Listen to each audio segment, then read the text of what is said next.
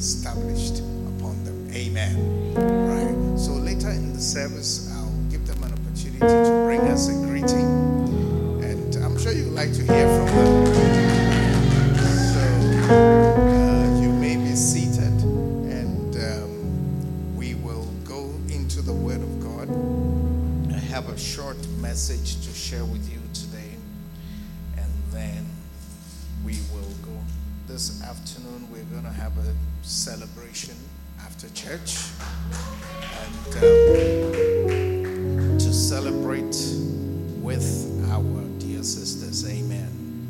All right. So, um,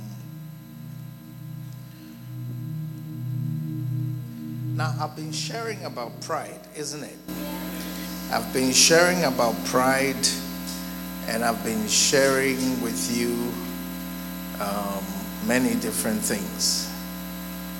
I think the last time, okay, we were talking about how to diagnose proud speaking, isn't it? Right. So I believe you have the book. How many of you have the book? Those who are proud? Beautiful. Okay. So I want you to continue studying it on your own. Amen. Because today I'm going to share something else. Hallelujah. But still in the loyalty series of messages. Amen. You know, those who are proud is part of the loyalty series of messages. Amen. But especially because we are entering um, the season of honor again. Amen. And so I want to talk a little bit about honor today. And then um, next week we're going to have our Swollen Sunday. Amen. Next week is the day that every seat in the church gets full. Do you believe that is possible? I believe that is possible too. Amen. You know, let's be focused on the work. Amen. Let's be focused on the work. That's the real reason why we're here. And I believe that the more we give ourselves to it relentlessly, do you see, the more fruit we will see by the grace of God. Say amen. Right. I want to share with you uh, from the book Those Who Honor. Okay? Those Who Honor. Just a short message and then we'll close. All right. Those who honor. Right. Now, in our church, we have a season we call Honor Your Prophet season. Amen.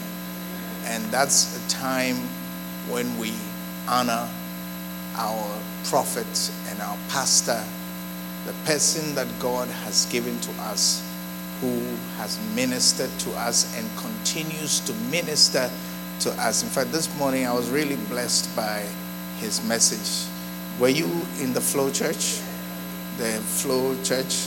Were you blessed? Right? And I saw it was a no frill service, right? Just in a room and just raw and just such a blessing. Do you see? And I pray that um, that message touched your heart. But I, it did. I was greatly encouraged. I actually sent him a message and said, you, you blessed me, you know. And he said, Yes. So that's a powerful message. Amen. But such a person is who God has given us. And we need to honor and celebrate him as often as we have the opportunity. Amen. So I thank God that um, we have such a season in our church, and that's the first weekend in October, which is about three or so Sundays from today. Is it three, four? Whenever. The first weekend in October, two Sundays from now, two more Sundays. And then we go to the, so it's three Sundays from now. Right. Amen. But when we are coming to that season, it's good for us to take the opportunity to learn and study the subject of honoring. Amen. Not only for that purpose, because He's not the only person in our lives that must be honored. Amen. But there are many other people in our lives to whom we owe honor. And it's important for us to learn the subject, know it properly, so that we can do what is expected of us. Hallelujah. So, Father, we pray that you bless our short message today in Jesus' name. Amen. Right. Romans chapter 13 and verse 7. Romans chapter 13 and verse 7. The Bible says we must render unto all their dues. Romans chapter 13 and verse number 7.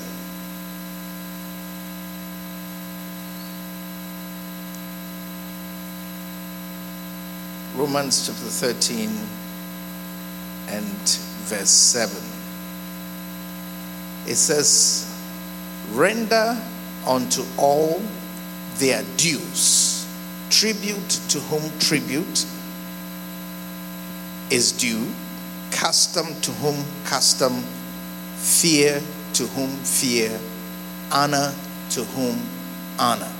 Hallelujah. Render to all, therefore, their dues means give to everybody what they deserve. Hallelujah. Give to everyone what they deserve. Let everybody in your life have what they deserve. Amen. Now, you will find that in life, you will find that you owe things to people. Amen. You owe things to people. Hallelujah. And one of the things we owe in life is honor. Now, this verse says that there are some people we owe tribute to them. that the tribute is like um, um, an arranged payment. Do you see? It's like, it's like a regular payment, something you have to do all the time. Do, do, do, do, do you get it? Yeah. There, and there are people like that that we must, you know, but I think the commonest example is the tax system, isn't it? Uncle Sam, you owe tribute to Uncle Sam. Yes. You're supposed to pay tribute to Uncle Sam. And Uncle Sam is faithfully making your roads, running water through your taps. Um, what else is he doing? Police, security, giving you COVID injections, education, free education for your young ones. Yeah? So many things that Uncle Sam does. Do you see? And for that, we owe him our tribute. We owe him a portion of everything that we get. You see? So, tribute to tribute. And then he says, custom to whom custom, right? There are some people to whom we must pay our customs. We must fulfill a certain custom. And a custom is simply a way of doing things. Do you see? Yes. And sometimes you find that there are so many different customs that have to be fulfilled. You know, where I come from, to marry someone, you have to perform what they call customary rites. Yeah, you don't just take a girl into your house. You don't meet somebody and you just you just take. you get it? Or you just say, "Follow me." do, do, do, do you get it? Yeah. You are not Jesus Christ. Jesus is the one who met people and said, Follow me, and I'll make you fishers of men. You can't just meet some girl and say, Follow me, and I'll make you a mother. no, that's not how it works. Amen. That's not how it works. So there are customs that are performed. You see, to have someone leave her father and her mother, you know, people are owned by people. You have to understand that. Do you get it? For you to see a human being who's grown up and grown up beautifully enough to become someone that you want to spend the rest of your life with somebody is owed something because they didn't just appear. Do you, do you get it? They didn't just appear. No. Somebody picked up the tab for their living, somebody paid for their existence. Someone gave them training, someone gave them coaching, someone encouraged them, someone took them to the hospital when they were sick, someone fed them, someone gave them food, and you don't know what it cost that person to do all that. So you don't meet that person in, in the street and even give the person advice on how to elope, do you see, and how to get away from the person who looked after them and to follow you because you are this, you know, gingerbread man who has just come. you see the thing. Who, who, who is more precious to that person than anyone? Hallelujah. Yes. And ladies, especially, must be careful about that. Do you see? Because you can bring a lot of pain, you know, to your parents. Do you get it? You can bring a lot of pain, especially to your father or your, to your mother, as the case may be, by how you behave when you get to that junction of your life. Because you meet someone who so sweeps you off your feet. Do, do you get it? Yeah, you just met the person, you see, but the person you like the person so much that nobody else seems to mean anything to you. You see, and as a matter of fact, you treat everybody else like trash because of this person that you have met. It ain't right. do you see the thing? Yeah? It's not correct. You can't do that. You always have to remember that you are owned by someone. I can't find any better word. I think owned. yes.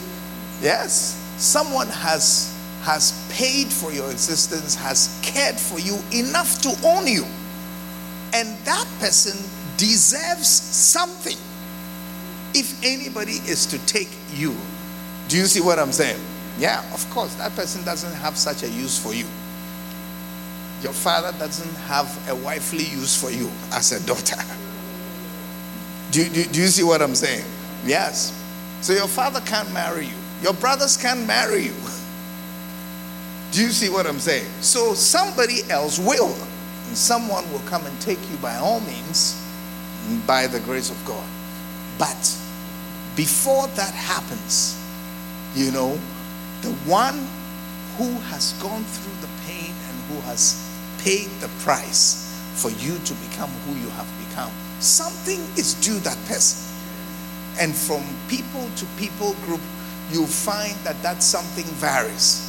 In some places, I tell you, they will take cows, cattle. Yes. Because one day somebody told me what it costs to get married in their custom. I couldn't believe it. I said, nobody will marry. I mean, at such a price, nobody will marry. It's too expensive. You see, but it's not about selling someone, but it's a token that you offer to show respect to what it has cost someone to raise another person. Do you see what I'm saying? Yes. So people are due customs. And when the time is right, the custom that is due the person must be performed. Are you hearing what I'm saying? So custom, it says render to render custom to whom custom is due, right? And then fear is the other one. Fear is means respect, not like afraid as in terror. Do you get it? But respect, you know, and there are people who are due fear. In other words, when you are in their presence, you must show a consciousness of their presence. Do, do, do, do, do you get it? Yes. And sometimes that consciousness must make you modify your behavior. You get it? Yeah, one group of people like that, the police. Yes. You see what I'm saying? Yeah. When they are around, they expect you to show a consciousness of their presence and to modify your behavior. you see? Yeah. So I was watching this thing the other day where um, this fellow was just zigzagging across the road, just recklessly driving, and then he did the same to, thing to a police car. I mean, one of the cars on the road was a police car. you see? And I think that the police officer was expecting him just. There's a reason why they changed the paint on the car. because police cars don't need to have that. I think in, in LA it's black and white, right? They don't need to have that black and white paint. In fact, there are some that are even unmarked and they still work okay. But the reason why they changed this one is so that the color itself will inspire fear in you. You, you get it? Yes. So instead of making the color like this, they make it like that, Pastor Charles.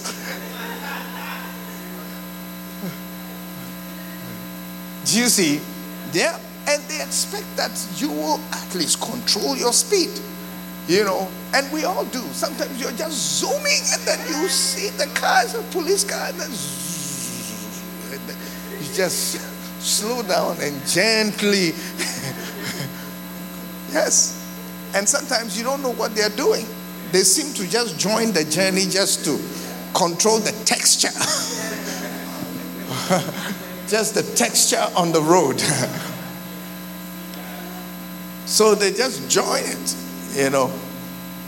And I was driving with someone the other day when a police car joined the road from one of the entrances into the highway. The person just joined the road like that, and the person said, Oh, this guy has come to spoil our driving. but that's the idea. The idea is that as he has joined the road, it must make you modify your behavior. It must make you watch how you drive, how fast you drive. You must at least do all the right things. And the Bible says that is okay. It's an appropriate fear because of who he is.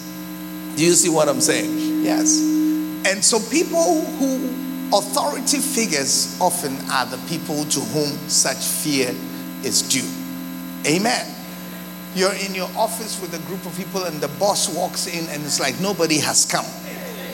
No, it shouldn't be like that.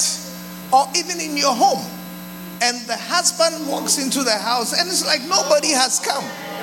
You know, yeah, nobody has come. It's, it's like that we you had the door open. Even you wouldn't. You just think it will be him. At this time, it will be him. so you won't even leave the kitchen and go go see who has opened the front door. What if it's what if it's a thief?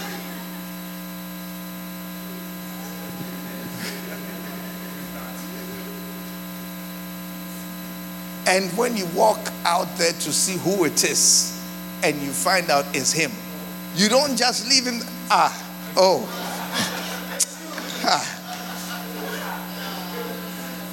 It's like you regret you regret getting up. you wish you didn't get up. Ah. This is this is a wasteful rising.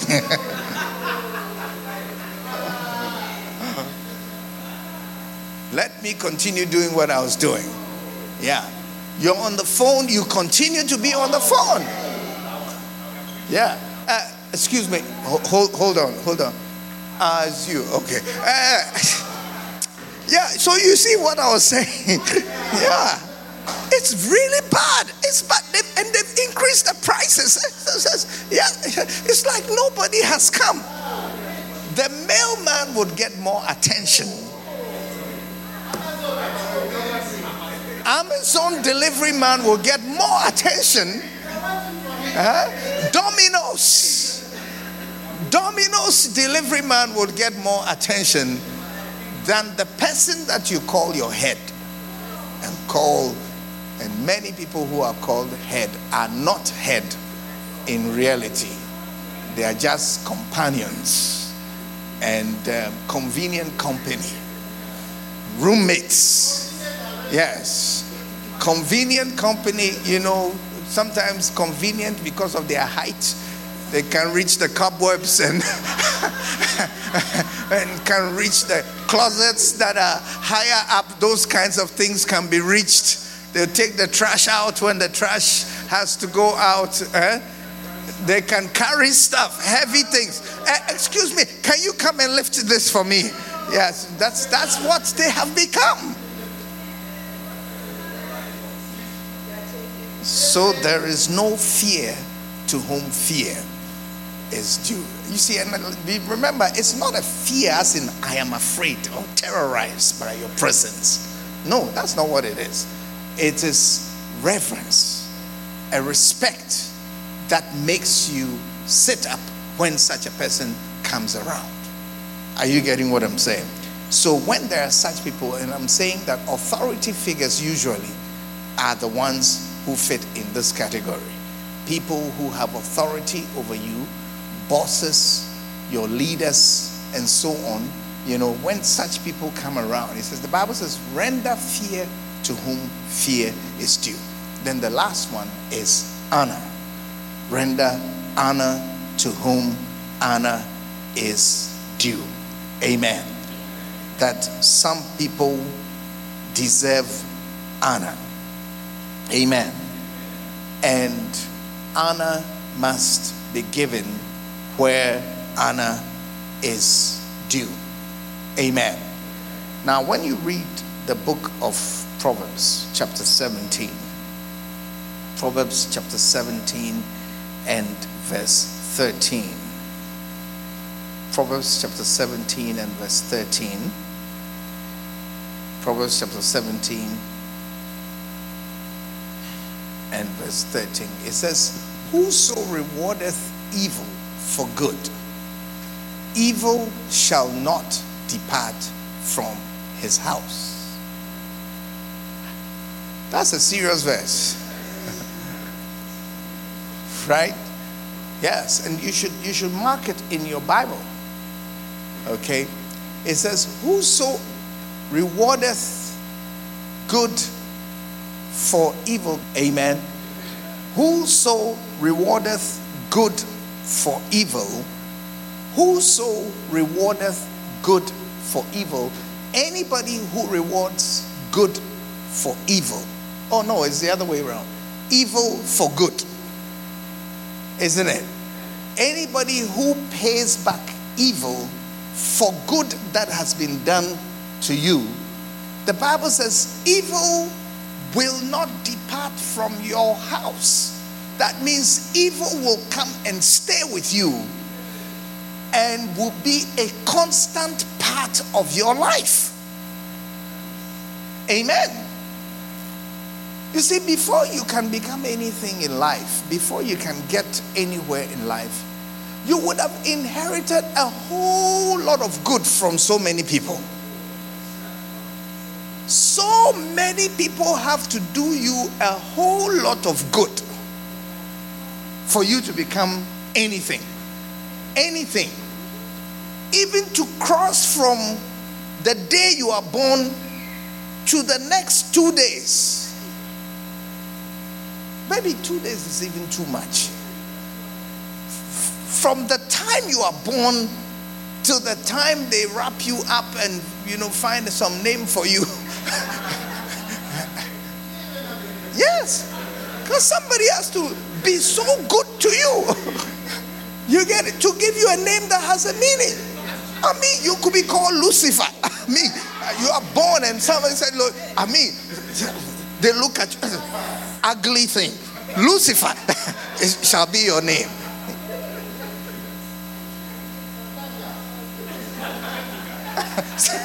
Satania.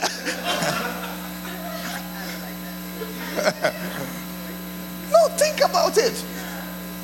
That could be you. That could be you. Somebody has to ignore all the things, the defects, even if you are born, you know, sometimes some people are born with some birth defects. They, they, they are born a certain way. They have to pretend it's not even there. Yeah. And shower a whole lot of love on you care for you. They have to clean you up. Strangers who don't know you, they have to clean you up. They have to wipe you down and, you know, wrap you nicely and then give you to your mother. And then aunties, uncles, cousins, everybody comes to celebrate you. You see, you owe already. by the second day, by the second day, you owe a whole lot already. The least you owe to these people is to go around and say thank you to all of them. Thanks for cleaning my nose. Thanks for wiping me down. Thanks for giving me my first. Yes, even the one that gives you the stink that makes you cry. Yeah, because there are some babies who are born and they don't cry. You see, and they say that's not good for you. So somebody needs to give you that first thing that, you know, and if you get one of these aunties who are they just give you a, a small one, and before you know it, the engine is on. you have to cry. Do you see? Then they take you home to a home that you didn't pay for. You go, the transportation to the house, you don't pay for it. You know? Yeah. So you see that by the time you become anything in life, you owe so much. So ungrateful people curse themselves because it, the curse can't help but land on you. Do you, do you understand? When you start to live your life despising everybody and despising people who have made contributions to your life, people whose counsel, people whose preaching, people whose teaching, people whose church that they started do you see the church that they started? When you start a church, the Bible says the gates of hell come after you. Yes. Pastors who have been discouraged and depressed and gone through all kinds of emotions for you to have a church, which they will not tell you about. Do, do you see what I'm saying? Yes, they will not tell you. I mean, for us to be enjoying today, we have a church, we have so many branches, and here and there, so many things. You have no idea what it has cost someone. Do you understand? For such a church to exist. But people like to just enjoy, they like to just use things and despise the source. Do you see? And despise or refuse to think about how it came to be. Oh, yes. You know, when I was growing up, I didn't even know they paid for electricity. I'm telling you. I know that in those days, when I was a kid, the electric bill was blue and the water bill was like, uh, it was like a, a, an orangish color, like a beige type of color. I didn't know what they were. They would bring them to the house and I'll rip them. yes. I'll see them like, because you know, it, there was a portion where it, it had, they looked like a boarding pass. You see, and there was a perforated portion. Yes, and as a kid, I enjoyed just ripping that portion. You get so you you take it and then you just tear, you know. And I couldn't wait for it. We, we, we were even fighting over who will get it first, who will get to tear that thing. that was the main thing that the bills were for. So when the bill comes, you just tear it. The bill comes, you just tear it. You just tear it. It was when I grew up that I understood that, oh, first of all, those things were bills. and number two, that somebody was paying for them. Oh, yes. He used to run the shower. I mean, we turn the bathtub, you make the thing and you block it and you make a swimming pool and just just just try to splash and waste the water. My dad used to talk about the water. I really understand. I mean, get it. Why is he talking about water? yeah. We owe things to people you could not have come as far as you have come if people were not good to you. Are you getting what I'm saying? Yes. You have benefited from a lot of good. People have, out of their hearts, been gracious to you. They've been good to you. Good that you didn't ask for. Yes. But which you needed. You needed so badly. I mean, if people were waiting for you to grow up before, you know, grow up and then ask to be wiped from being born, it's not going to work. You see, so some of the good, I had somebody saying to their parent the other day, they said, We didn't ask you to give birth to us. I said, Really? Yeah. See, people can be crazy. idiotic thinking. Yes, we didn't ask you to give birth to us. Yes. And so they had a whole attitude towards their mother from, from, from, from that. But there's a lot of good that comes to you way before you are even grown enough to understand your need for it and even to ask for it. Do you see what I'm saying? Yes. So we don't go by that.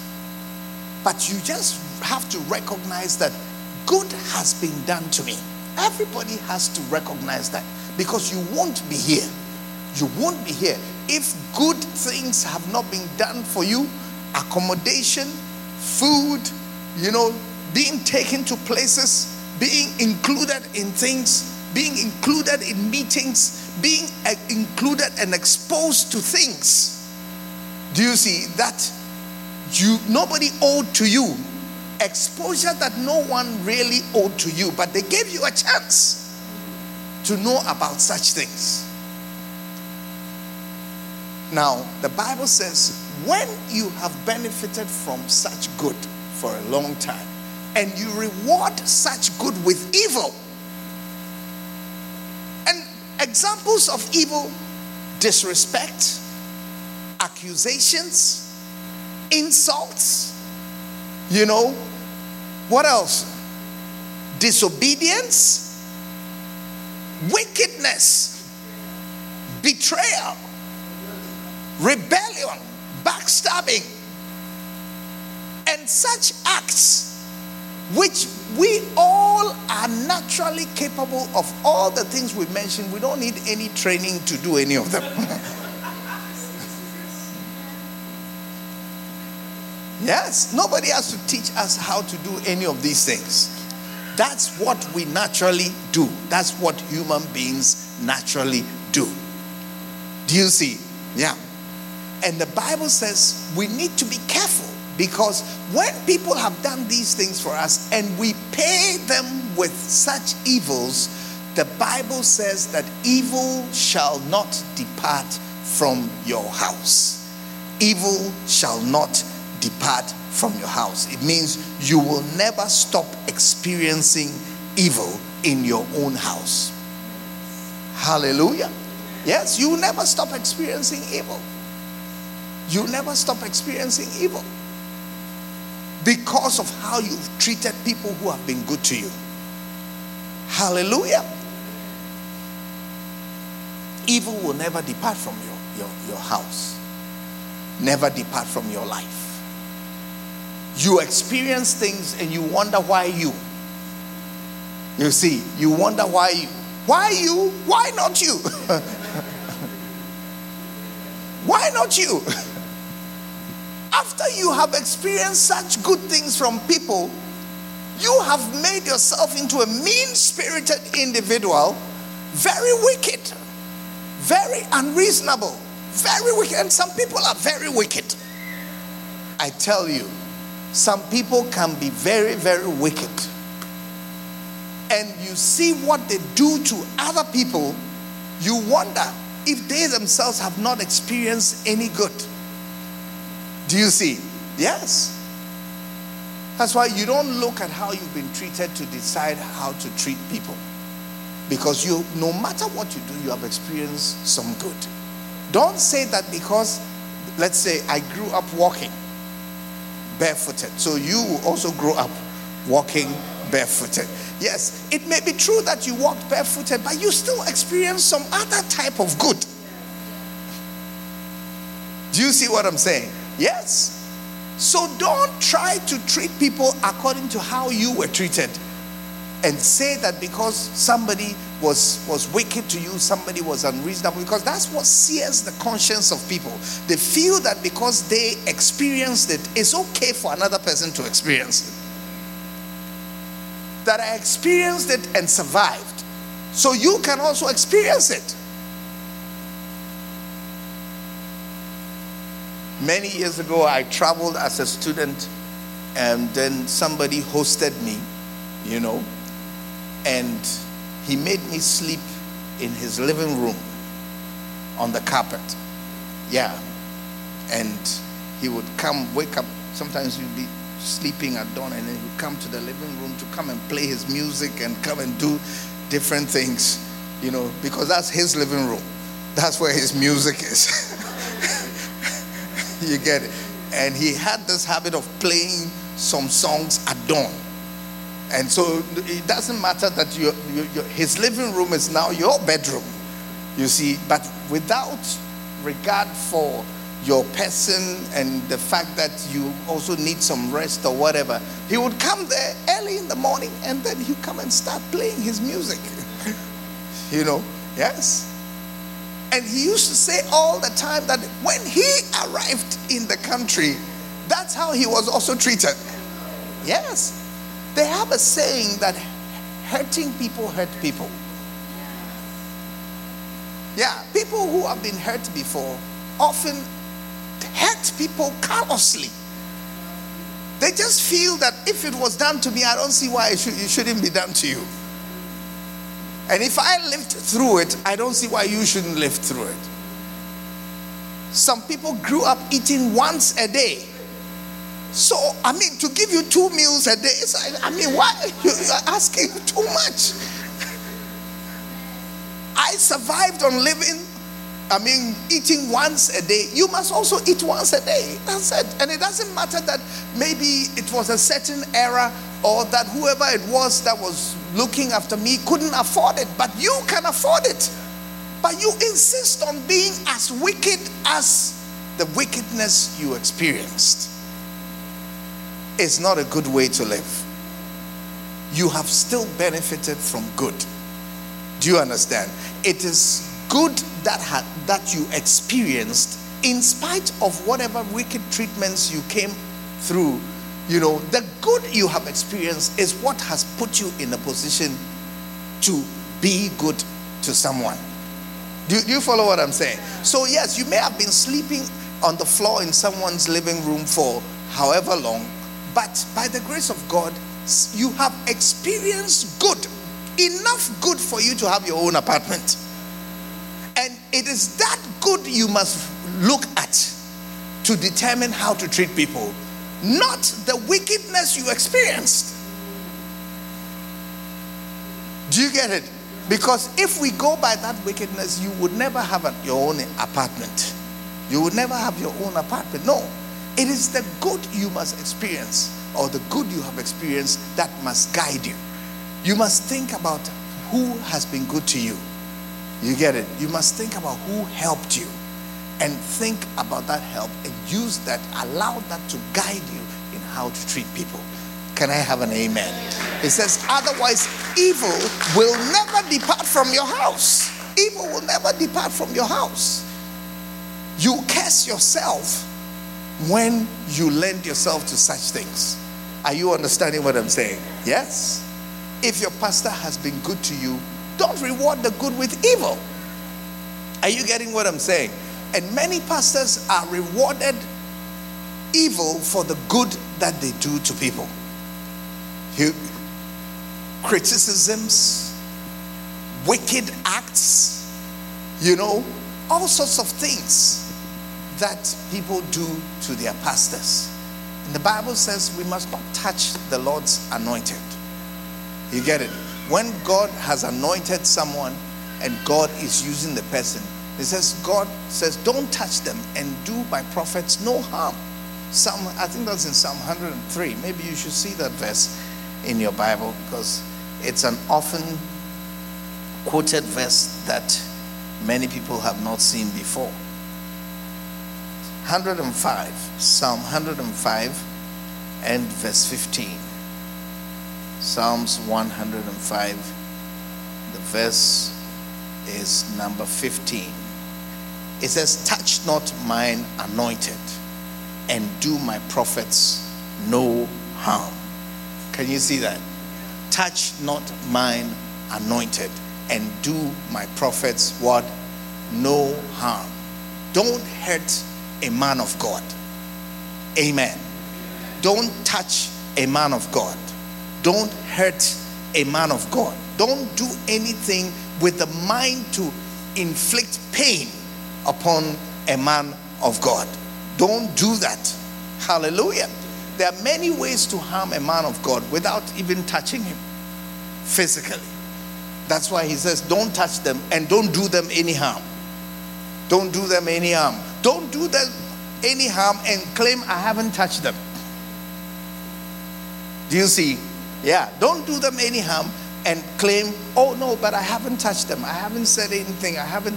Don't be in your house because you can harm a man of God by the things you say in your house. Gossip, you know, destroying his reputation, destroying the work that he's doing. You know, th- those are all harmful acts you can perform towards a man of God. And the Bible says, Don't do my prophets any harm. Don't hurt my people. Don't hurt. I think God knows why He doesn't want anybody to hurt His people, His prophets, people that He sends. Do my prophets no harm. Don't touch them. Don't touch them. Don't touch them. But this particular verse is the verse that people who do these things, they quote it first. Yeah. When people want to be impudent and proud and want to speak against pastors, they start from this verse. They say, I know the Bible says, touch not my prophet, then do whatever, you know, and, and then they start. yeah. I know you will say to me, touch not my, uh, uh, um, what do you call it? Touch not my prophets and do my prophets no harm. Touch not my anointing. I know you say that to me. I know you say, and they keep saying it, and they keep saying it, and keep throwing it around. There's nobody who speaks against pastors who doesn't quote this verse first. Oh, they know it. They activate and disable it. Then they start. yeah. Activate the verse, then they knock it out. Then they start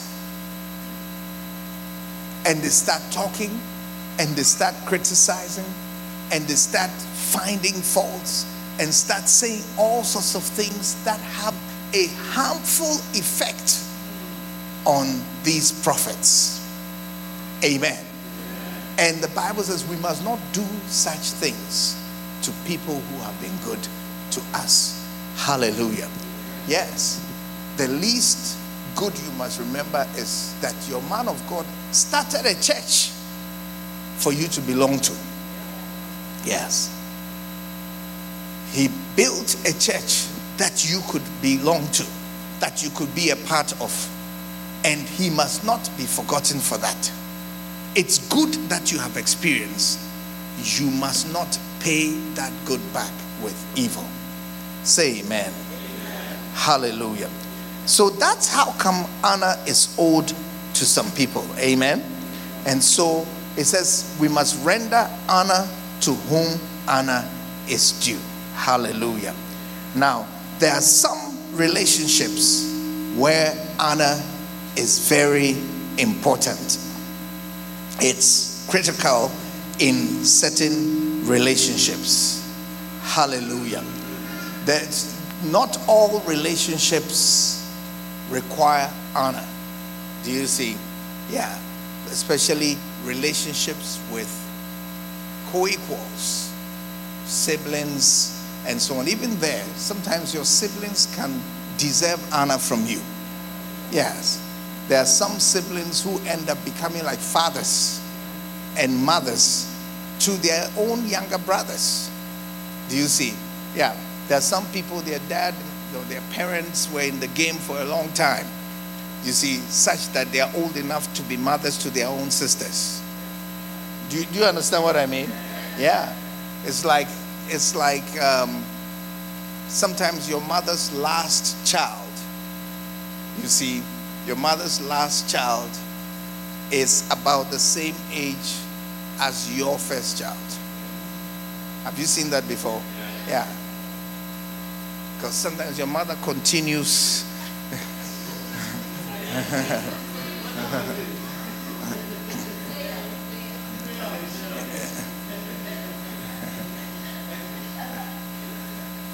and she just keeps going. Do you see? Yes. So at a point, you may find that you have now become the mother to your siblings. You see? Yes. And sometimes you see that your children, their uncles and aunties are younger than them. you, you see what I'm saying? Yeah. These are all things that happen in real life. You see? And when you have such situations, honor is still due. Do you get it? Yeah, honor is still due. But there are some specific relationships that are mentioned here. And number one is the Father, God the Father honoring God the Father, it will give life to your relationship with Him. Amen. First Samuel chapter 2 and verse 30. First Samuel chapter 2 and verse 30. First Samuel chapter 2 and verse 30. It says, Wherefore the Lord God of Israel saith, I said indeed that thy house and the house of thy father should walk before me forever. But now the Lord saith, Be it far from me, for them that honor me, I will honor, and they that despise me shall be lightly esteemed. Wow. Can you see that verse? yeah. He's saying that I said, You know, I said indeed that thy house and the house of thy father should walk before me forever. In other words, I selected your family. Do you see? I selected your family, and I did say that, I did say that you and your family would be special before me always. But now I've changed my mind. Do you see? Yeah, he says, Now be it far from me. I will not do that. It's very interesting. I don't think we, we God is someone we, I, we associate with such a change. Isn't it? Yeah. What we know is, has he said and will he not do it? you get it? That once God has said it, that's all he will do. Yeah. But look at it. He said, God is saying that it is true that I said that you and your house will walk before me forever. But now, that's the last thing I'll do. he Said, be it far from me. And what is the reason? What is the reason? Because those who honor me, I will honor. Those who despise me will be lightly esteemed. When I said I would do this, it was based on the assumption that you would honor me. Do you see? Yes, when I said that I would honor you and your family, you would walk before me forever, it was based on the assumption that you will respect me, you will honor me, you will obey me, you will continue to make me important in your life. Now that has changed, but you still expect that I will do all these things. No, that's not the case. Are you getting what I'm saying? Yes. And that's a dangerous thing. It is a dangerous thing when your heart starts to change towards the Lord. It's a very dangerous thing, but it can happen. The Bible says that when Solomon grew old, his wives turned his heart away from the Lord. The same Solomon who was seeking the Lord, who was telling the Lord, even God came to Solomon and, and said, Solomon, can you ask anything? Just ask anything you want you know, and I'll give it to you. And Solomon said, Lord, I don't want anything. He said, Are you sure? He said, I don't want anything. All I want is just wisdom to lead your people. That's it. And God says, Man, are you serious? He said, Yes, that's all I want. Just give me wisdom. And God told him, You know, because you asked for wisdom and did not ask for money, then God brought his list of what he was expecting Solomon to ask. You see the thing. Yeah. God has been prayed to a lot, so he he, he knows the pattern.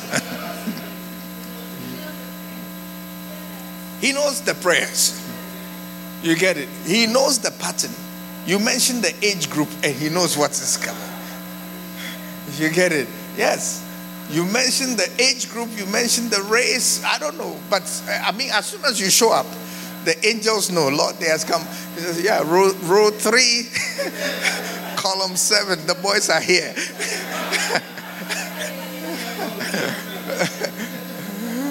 you see, yes, the boys are here, so we know what they want. So he said, You have not asked for the life of your enemies. Because I'm used to people praying against their enemies. Oh, yes. Lord, smash them to pieces. Because Solomon's father was David, and David prayed some really wild prayers. yes. He said, let, let his way be dark and slippery. Ish. Any one of those two is bad enough. That your way is dark is bad, and that your way is slippery, even if it's bright, is bad. But now David is praying that your way will be dark and slippery. Ish. He said, Let Satan stand at his right hand. that is, his helper is Satan. His right hand man is Satan. Let Satan stand at his right hand. Hey! So God had been used to prayers. And when Solomon was praying, and he said, Lord, I don't have any such prayer to pray. I just need your wisdom. And God said, Because you didn't ask for that. Then the next thing God mentioned, you didn't ask for riches. he said, Because I'm used to people coming here for riches. yeah. I know it. When some people start to dance a certain way in the church, you know what they want. God said that you, you didn't ask for riches. And then one more thing, you didn't ask for long life. Are these not our main prayers? Yeah, Lord, kill every witch that is after me.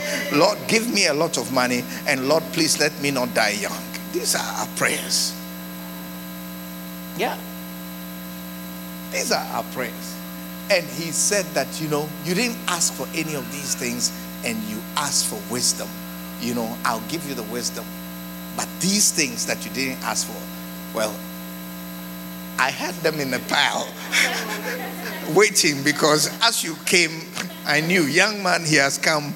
You know, angels, can you assemble some of these things? Because these are the guys, they are, they are coming to pray. They'll be asking for these things. So I have them here anyway. You can have them. He said, You didn't ask for them, but I'll add them to your life. I'll give you riches. I'll give you honor. I'll give you long life and I'll give you the life of your enemies. I'll give all of them to you. And in addition to the wisdom that you prayed for. So God Himself was so impressed with Solomon.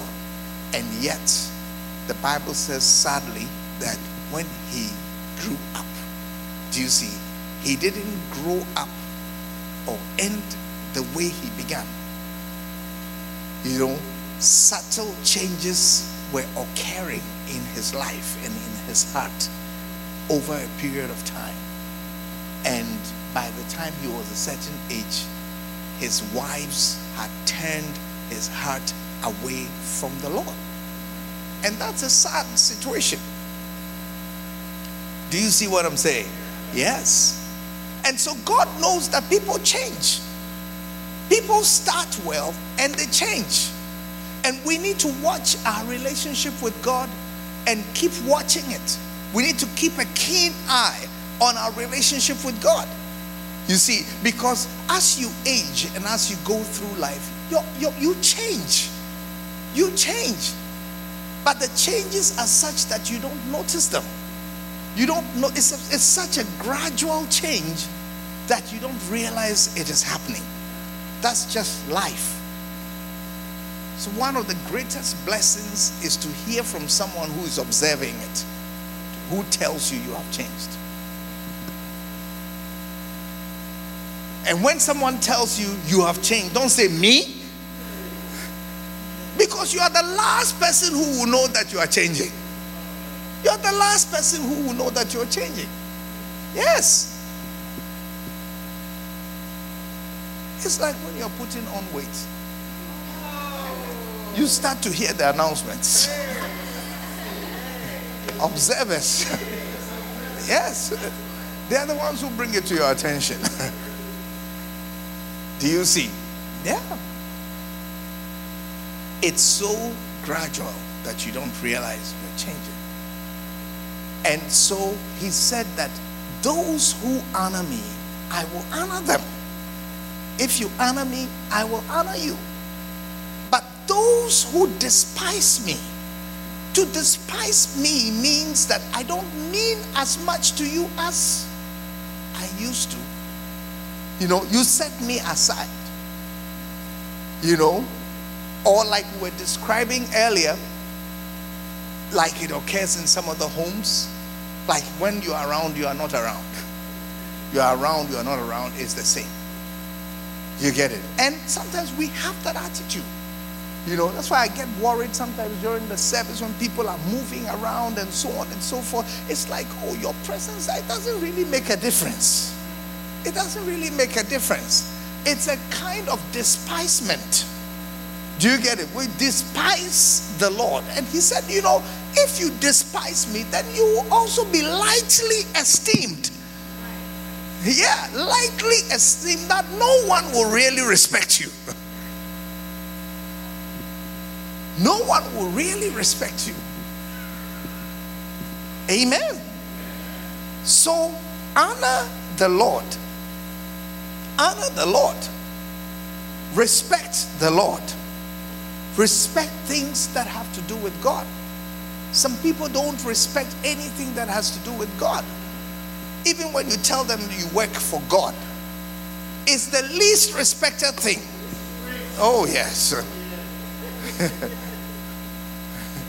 you know, they just make a mental note he has no job. yeah. He lives off charity. you know, he takes advantage of people. Yes.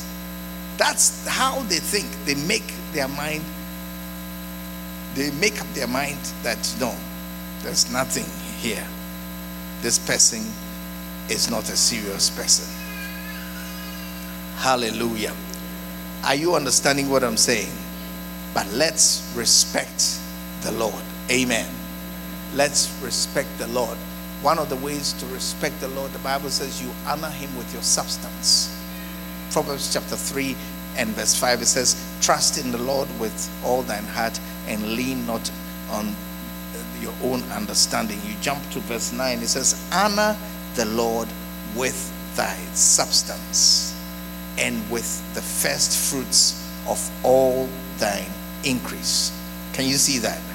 So shall thy barns be filled with plenty, and thy presses shall burst out with new wine. Honor the Lord with your substance and with the first fruits of all thine increase. Can you see that? Yeah. That's why I, I don't like it when the people raise up so much controversy about tithing. Do you get it? Yes, because if not for anything at all, there is no other way. I don't know if there's any other thing we do in the church that is specifically for honoring the Lord. That's, that honor, this is honoring the Lord. We don't have anything like that. Yeah, we don't have anything like that. Or the praise and worship. Come on.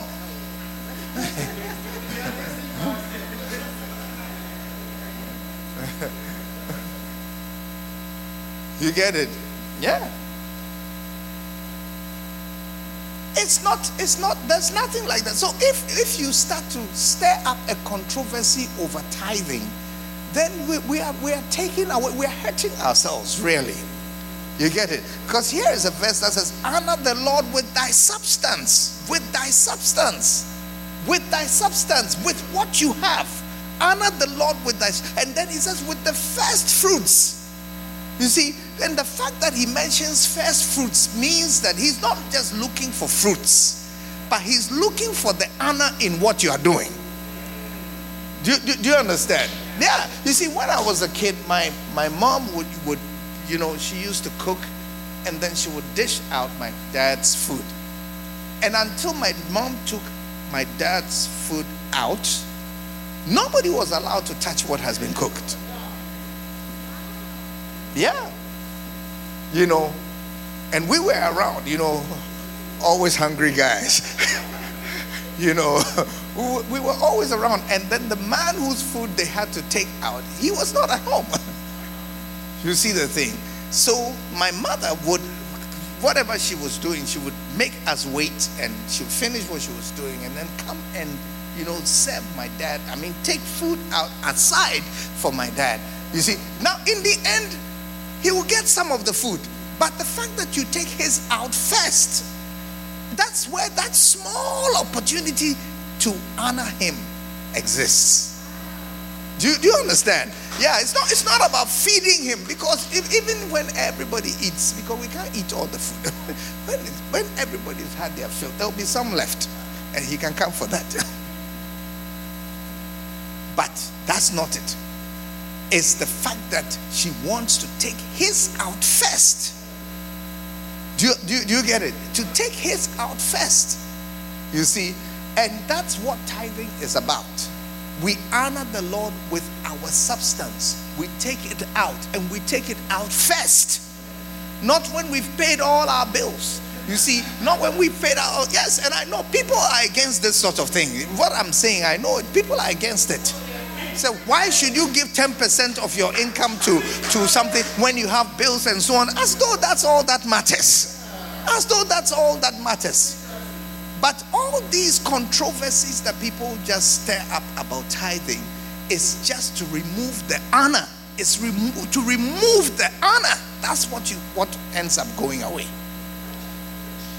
Yeah, it's not money first, it's the honor. Yes, it's the honor. It's not a calculation. God is not interested in a calculation. It's not a calculation. No, tithing is not about a calculation. And some people say, oh, it's Old Testament and so many different things.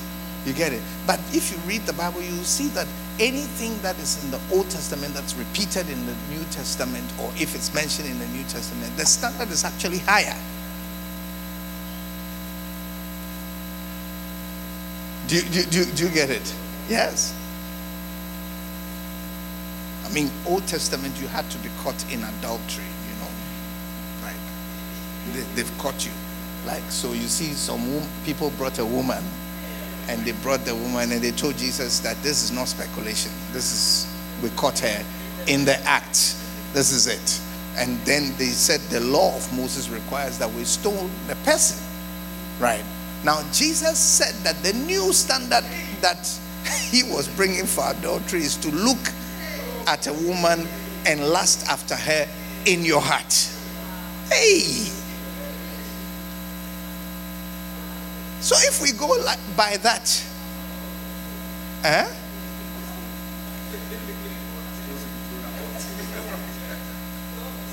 All of us will be dead.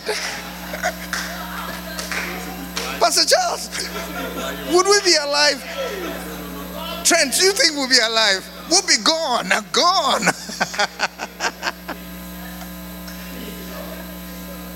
yes. The standard is higher. to be guilty of murder, it had to be proven. You had to kill somebody. Here's the person, here's the body. Then you are guilty. That's it. Even up to today, like usually they don't charge people with murder if they haven't found a body.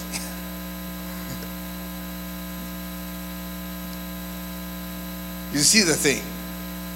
But in the New Testament, he said, if you hate your brother, you get it. You can't stand your brother. You're already guilty. So as the brother is passing, you know, and the way he's dressed, and the way he's walking in a certain way, it's just so annoying to you. you wish such a person was not around. You're already guilty. That's why and nobody even knows it. Nobody knows that, you know, as we are sitting in the service, it's full of murderers. We don't even know it. You know, Jesus said that you have heard that, you know, you know, honor your father and mother and so on. You get it. Then he said that, but I'm saying to you that anybody who will say to his mother that, you know, if you benefit, if if you get something from me, you know, the implication is that if you get something from me, you are you are you are lucky or you are blessed, something like that. Like, in other words, if your parents struggle to get something from someone they have raised. Do, do you get if if if if your if the relationship between you and your parents is such that it's a privilege for them to benefit from you.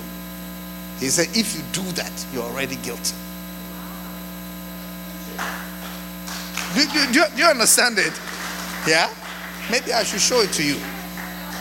Okay, we'll just close on that. I see LP Michelle's timer turned into red. so I'll show it to you. Go to the book of Matthew. The book of Matthew.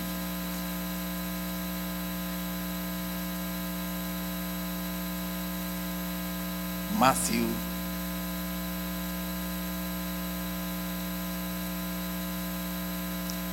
Matthew chapter 5.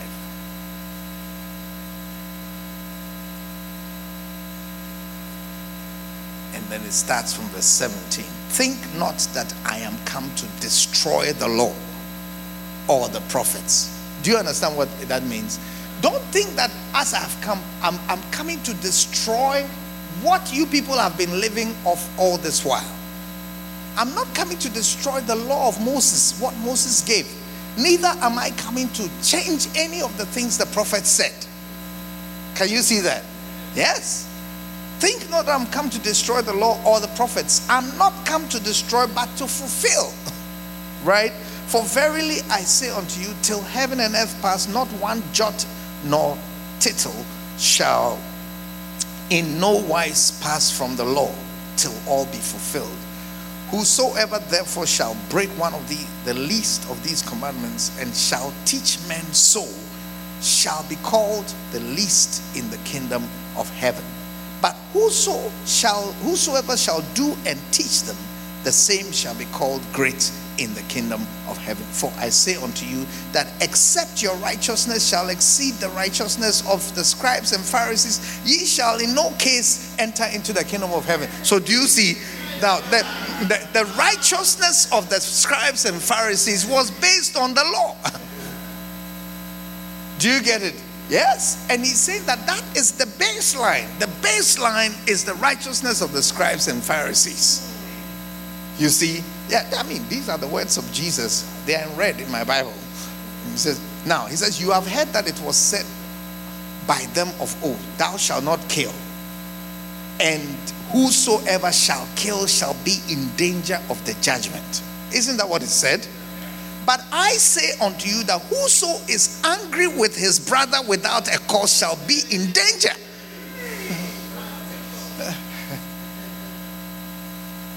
Do you, do you understand it? Yes, you are angry with your brother without a cause, or that your the cause does not merit the anger. You, you see, that's another way not to have a cause. Not to have a cause means I stepped on your toe and you shot me. do, do, do you understand? It's like what I did does not merit, is not commensurate with how you reacted. So you shall be in danger of the judgment. And whosoever shall say to his brother, Raca, or thou fool, shall be in danger of the council.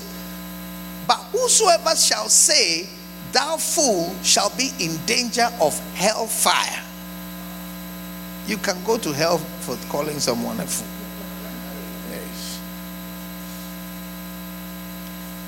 Therefore, if thou bring thy gift to the altar, and there rememberest that thy brother has aught against thee, leave there thy gift before the altar and go thy way. First be reconciled to thy brother, and then come and offer thy gift. Can you see that? And on and on. Jump to verse 27. You have heard that it was said by them of old time, Thou shalt not commit adultery. But I say unto you, that whosoever looketh on a woman to lust after her hath committed adultery with her already. So don't even bother to do the real thing. do you see? Yeah. Can you see that?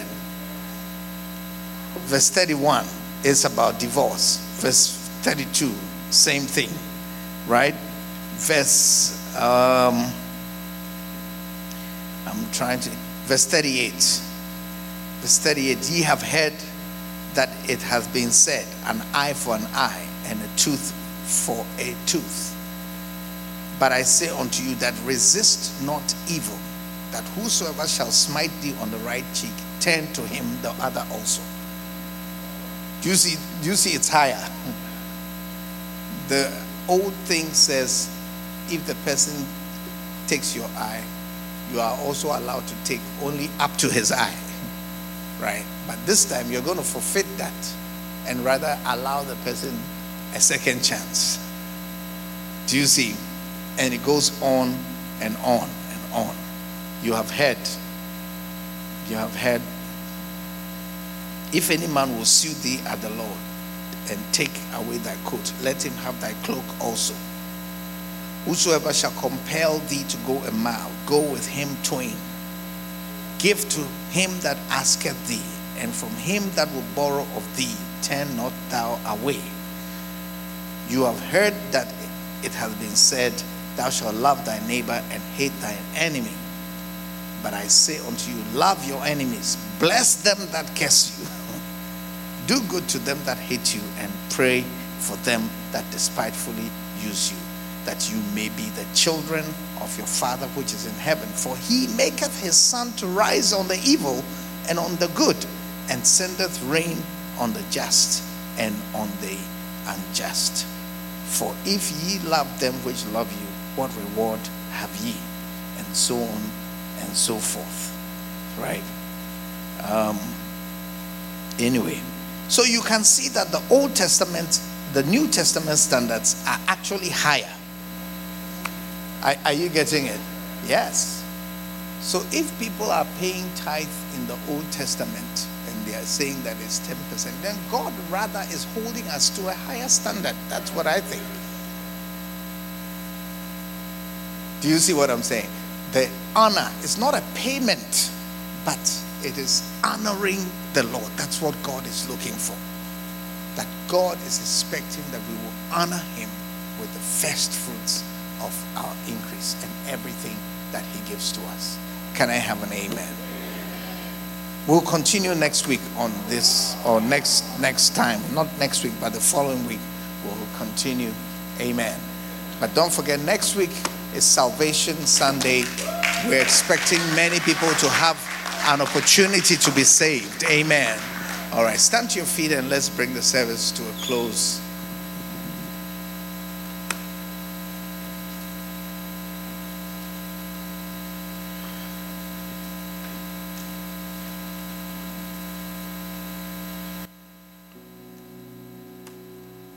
Hallelujah.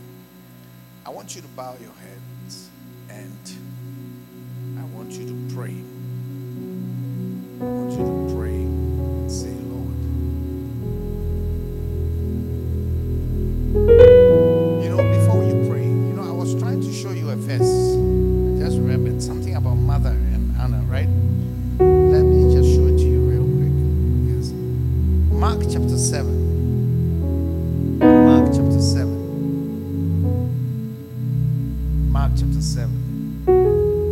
verse 9. And he said unto them, Full well ye reject the commandment of God, that ye may keep your own tradition.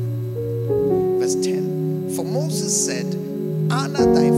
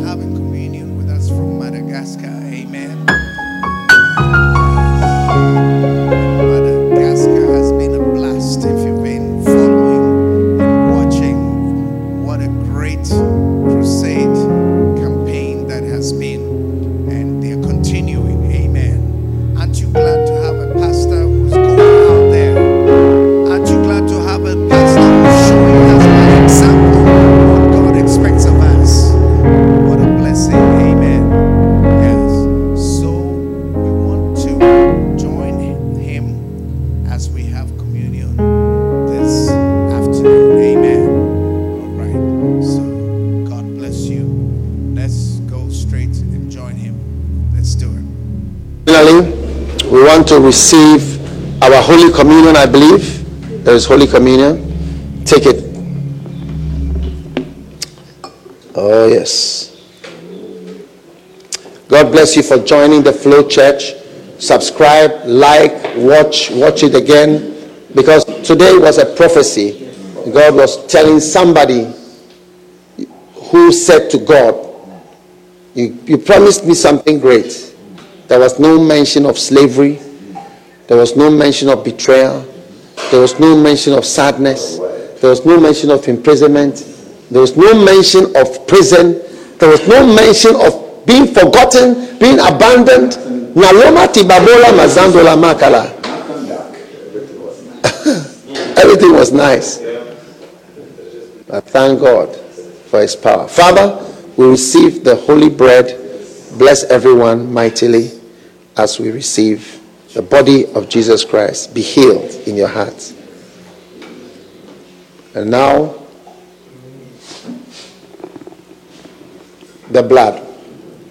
Your sins are forgiven, and God has blessed you.